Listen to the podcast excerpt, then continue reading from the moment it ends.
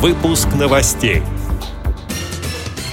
Заместитель губернатора Томской области Чингис Акатаев поручил завершить ремонт школы-интерната для незрячих детей. В Ижевском зоопарке появится тактильная скульптура «Маржа». В Сочинском художественном музее открылась выставка слабовидящего художника.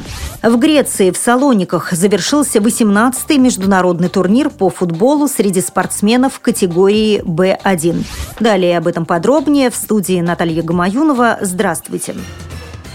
Заместитель губернатора Томской области Чингис Акатаев провел совещание, посвященное ситуации с затянувшимся ремонтом в 33-й коррекционной школе-интернате в Томске и потребовал от подрядчика строительной компании «Уником» завершить работы до окончания январских каникул. Ремонт был начат еще в 2013 году. Все это время ученики, незрячие и слабовидящие дети посещают занятия в других учебных заведениях, сообщает РИА Томск. Цитирую слова замгубернатора Томской области Чингиса Акатаева.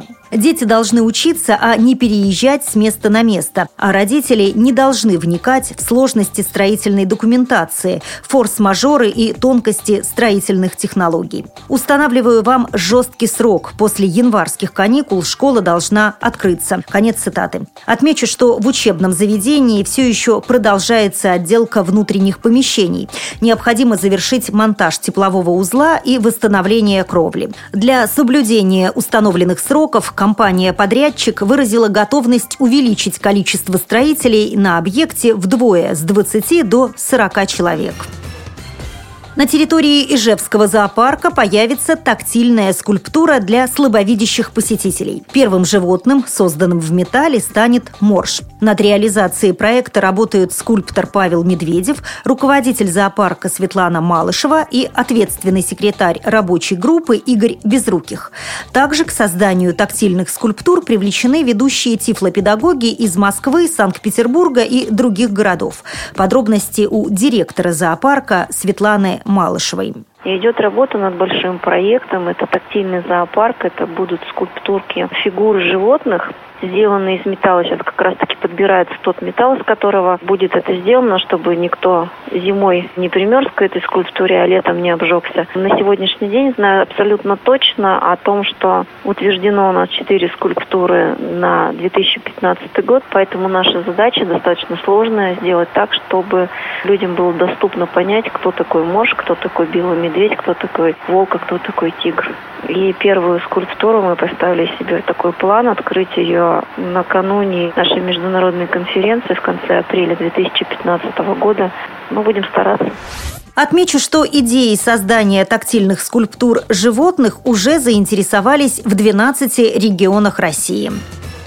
Сочинском художественном музее открылась выставка слабовидящего художника Сергея Гриня «Живу, потому что вижу». Для создания картин автор использует три цвета, которые может различить – белый, красный и черный. Изображения, которые создает художник, похожи на скандинавские руны. Цитирую слова заведующей выставочным отделом Сочинского художественного музея Ольги Хрисановой. Искусство, созданное незрячим автором, само по себе уникальное явление. Формы, которые которые он использует, близки к символизму. Мы имеем дело с новым направлением в искусстве. Каждый шаг, открытие, каждая работа словно карта неизведанных земель. Конец цитаты. Выставка «Живу, потому что вижу» начала работать в рамках декады инвалидов, которая проходит в Сочи под девизом «Инклюзивность во всем», сообщает сайт кубантв.ру. Отмечу, что в художественном музее Сергей Гринь служит экскурсоводом. Именно здесь, по замечанию коллег, он вырос как мастер.